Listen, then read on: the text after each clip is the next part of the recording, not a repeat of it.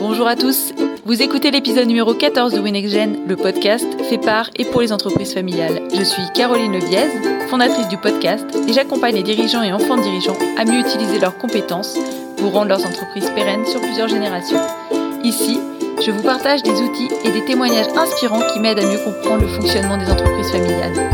Dans cet épisode, je reçois Julien Lesque pour répondre à la question suivante comment intégrer la dimension impact social et environnemental au cœur de l'entreprise familiale? Un sujet passionnant sur lequel il n'est plus possible de faire l'impasse, quelles que soient les entreprises.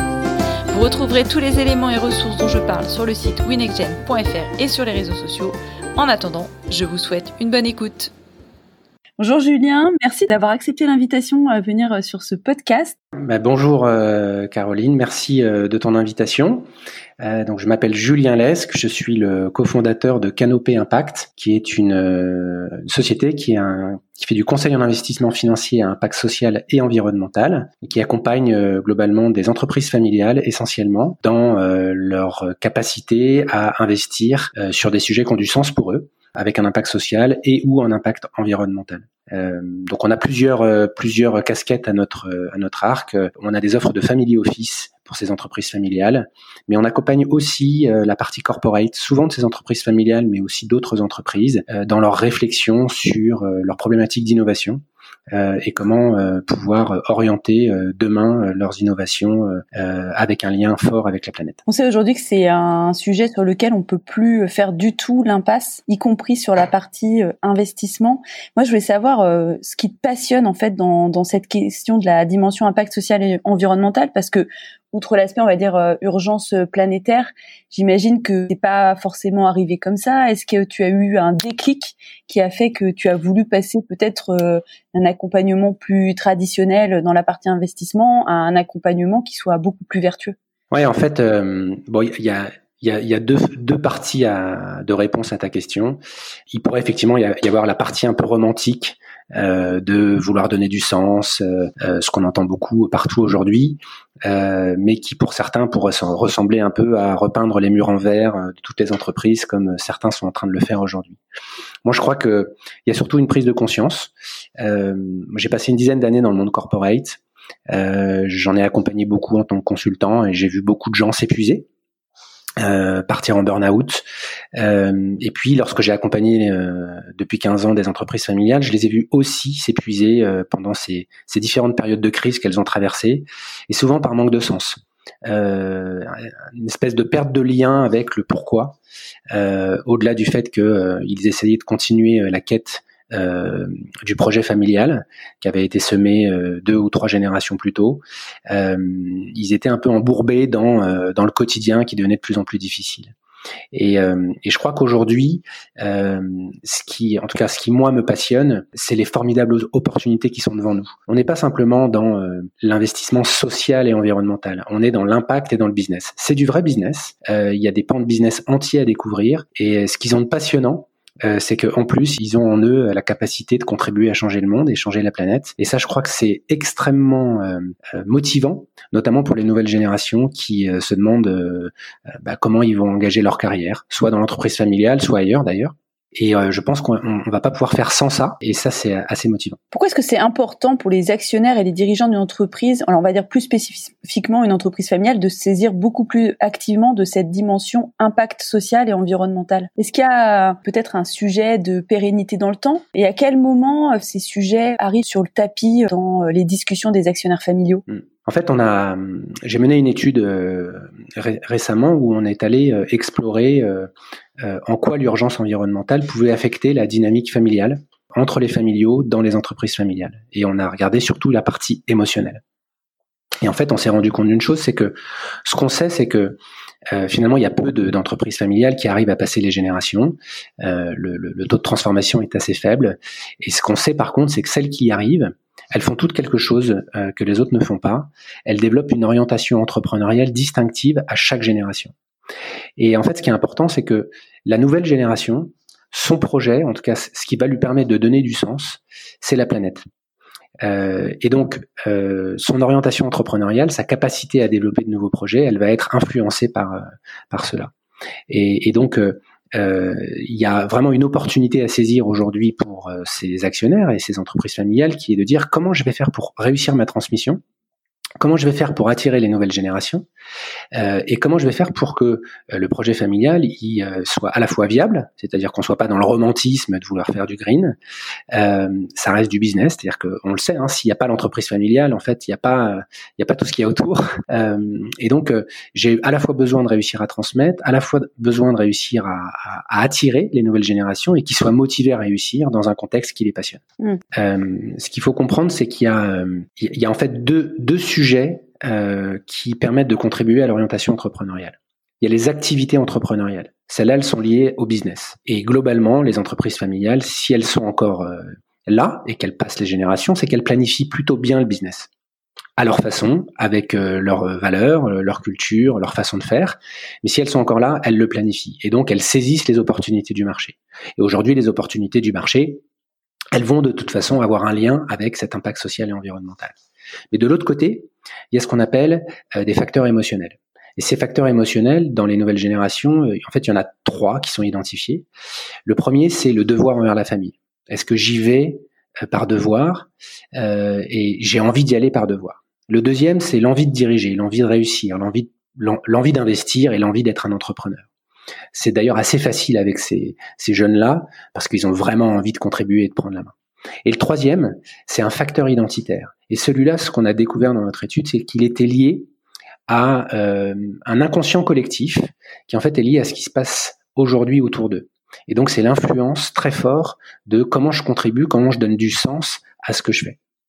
Et donc euh, c'est ici qu'on va pouvoir créer un lien entre les activités entrepreneuriales qui sont influencées par le marché, et il va être important de pouvoir saisir euh, des opportunités. Et la nouvelle génération qui, elle, est influencée par, euh, pour le coup, ce qui l'entoure et la pression aujourd'hui, non pas que du marché, mais de l'environnement qui, l'influence pour aller dans ce, genre de projet. Mmh.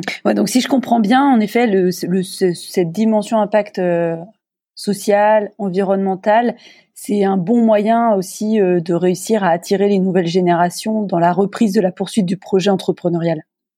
Et euh, quelles sont les clés, selon toi, qui font que les actionnaires vont être capables de prendre les bonnes décisions, justement? Est-ce que tu as des exemples concrets d'entreprises, sans citer de nom forcément, euh, qui ont réussi à prendre de telles décisions sur ce sujet? D'abord, ce qu'on a identifié dans cette étude, c'est que ça part d'abord d'une prise de conscience intergénérationnelle. Et en fait, ce qui est assez incroyable, c'est que euh, lorsqu'on a fait cette étude, on est allé demander à, chaque personne qu'on a interviewée, on a commencé par leur parler de leurs leur valeurs. Et on leur a demandé quelles étaient leurs valeurs. Et globalement, sur toutes les personnes qu'on a interrogées, euh, jamais l'environnement est sorti. Par contre, ensuite, quand on leur a demandé de dessiner leur entreprise aujourd'hui et leur entreprise dans 20 ans, systématiquement, euh, la notion d'environnement est sortie. Et ce qui est assez incroyable, c'est qu'elle est sortie peu importe la génération interviewée. Ce qui veut donc dire qu'il y a ici une formidable opportunité de revoir et de revisiter le projet familial.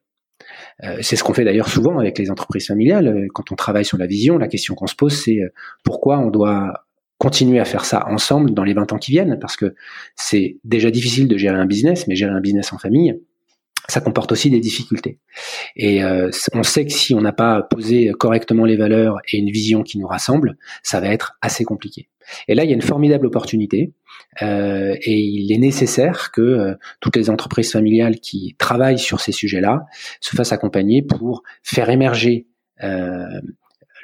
l'environnement, en tout cas le sujet environnement, et qu'ils réfléchissent à comment ils veulent l'aborder et l'intégrer dans leur business, à la fois de manière rationnelle, comment leur marché va évoluer à ce, regard-là. Et je peux te donner un exemple. On a, euh, un client qui, euh, euh, sans rentrer trop dans le détail, mais qui travaille dans le food, dans l'alimentaire, et qui est un des précurseurs de l'alimentation bio.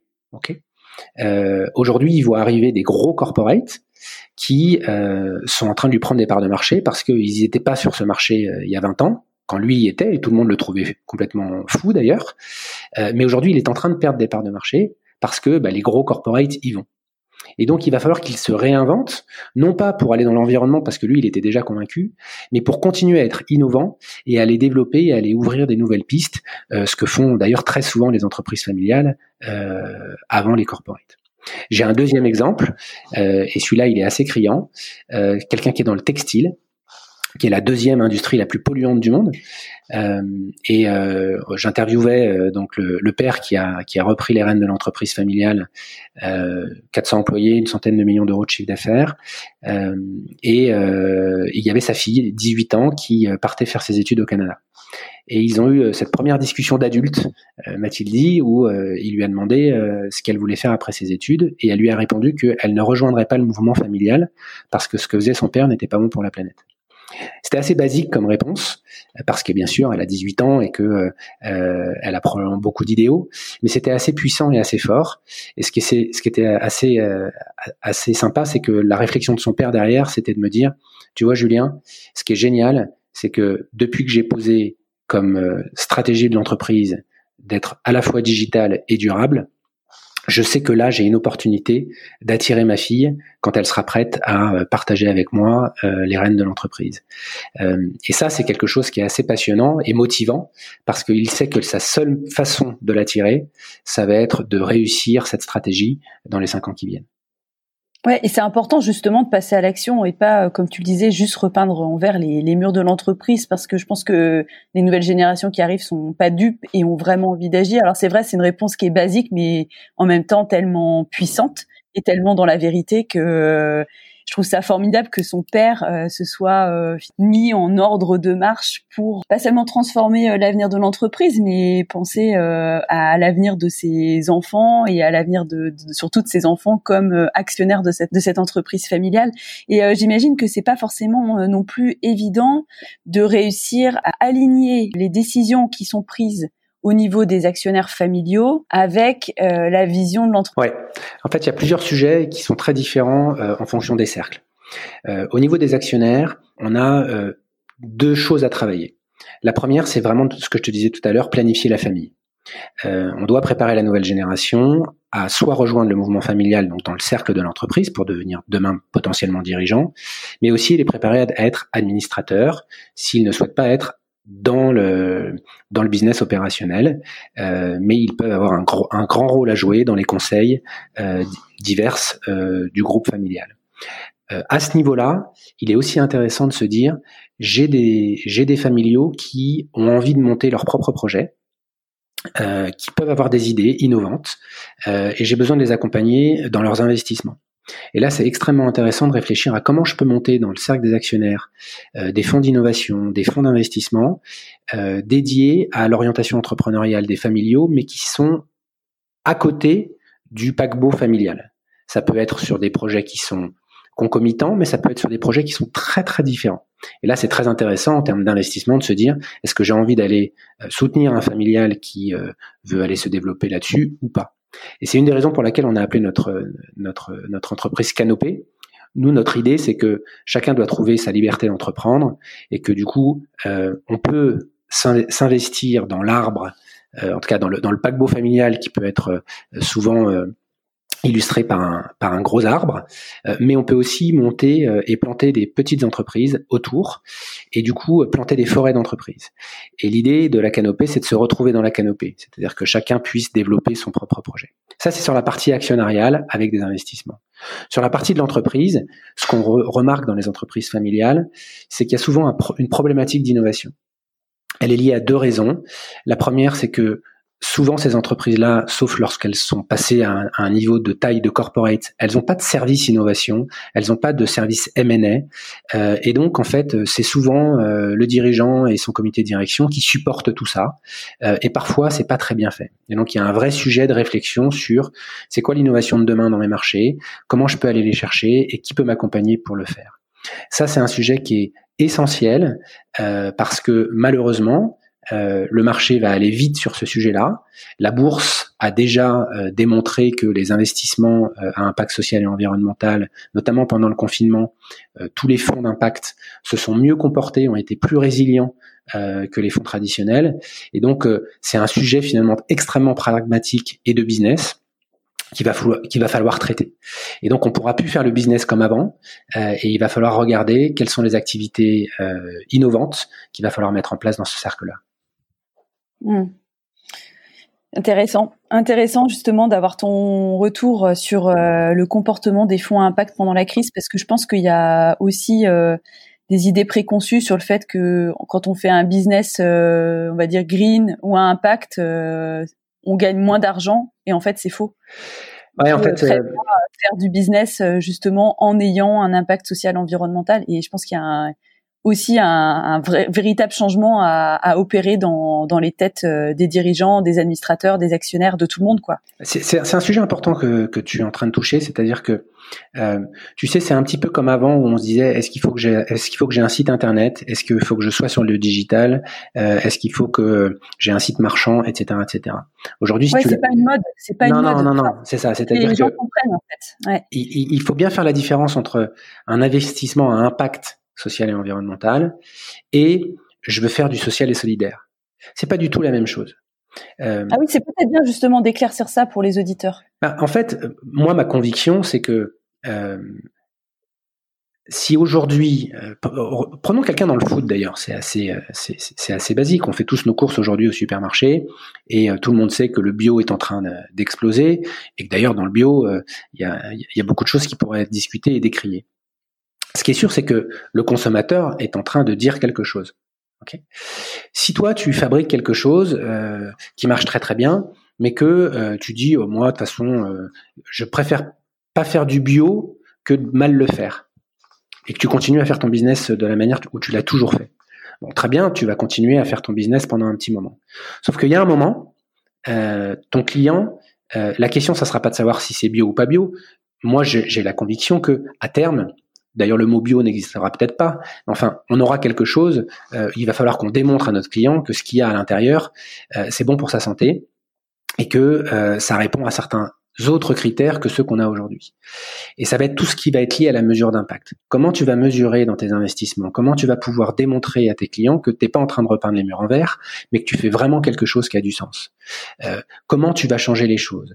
Euh, Aujourd'hui, on achète tous des bouteilles d'eau encore en plastique, on achète des shampoings dans des dans des flacons en plastique. Enfin, il y a, y a quand même un gros sujet sur euh, notre empreinte carbone, un gros sujet sur l'utilisation du plastique qu'il va bien falloir traiter. Les grandes multinationales s'emparent du sujet, elles vont bouger. Les entreprises familiales qui sont un petit peu plus petites, qui vont manquer peut-être d'argent pour pouvoir innover, elles vont pas avoir le choix d'y aller. Donc soit elles trouvent des solutions pour que euh, ça fonctionne financièrement pour elles, soit il y a un moment elles n'y arriveront plus. Elles pourront plus rester sur le modèle euh, d'avant et il va falloir qu'elles trouvent euh, une solution pour que non pas j'ai envie de faire un business dans le durable, le business va être durable en fait. C'est moi, c'est ma conviction profonde. Le business va être durable et on voit d'ailleurs hein, tous les grands corpos qui sont en train de monter des fonds d'impact dans tous les sens. Ils le font un peu pour repeindre les murs en verre aujourd'hui, mais euh, on comprend bien que le mouvement est lancé.